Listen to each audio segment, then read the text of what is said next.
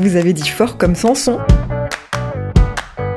comment un juge que l'on imagine pondéré et austère se transforme en colosse. Samson, doté dès l'enfance d'une force surhumaine, a exercé les fonctions de juge d'Israël pendant 20 ans avant d'être désigné par Yahvé pour vaincre les Philistins. Il agit seul, exterminant à main nue un lion, tuant avec une mâchoire d'âne un millier d'ennemis. On lit ça dans les juges au chapitre 15, versets 15 et 16.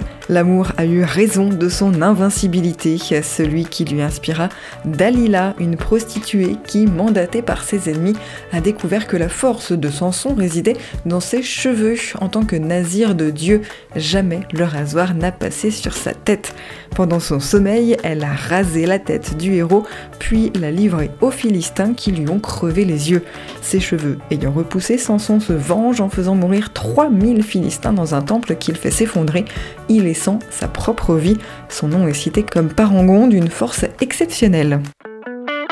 Extrait du livre Expression biblique expliquée de Paul Desallemands et Yves Stalloni, paru aux éditions Chênes.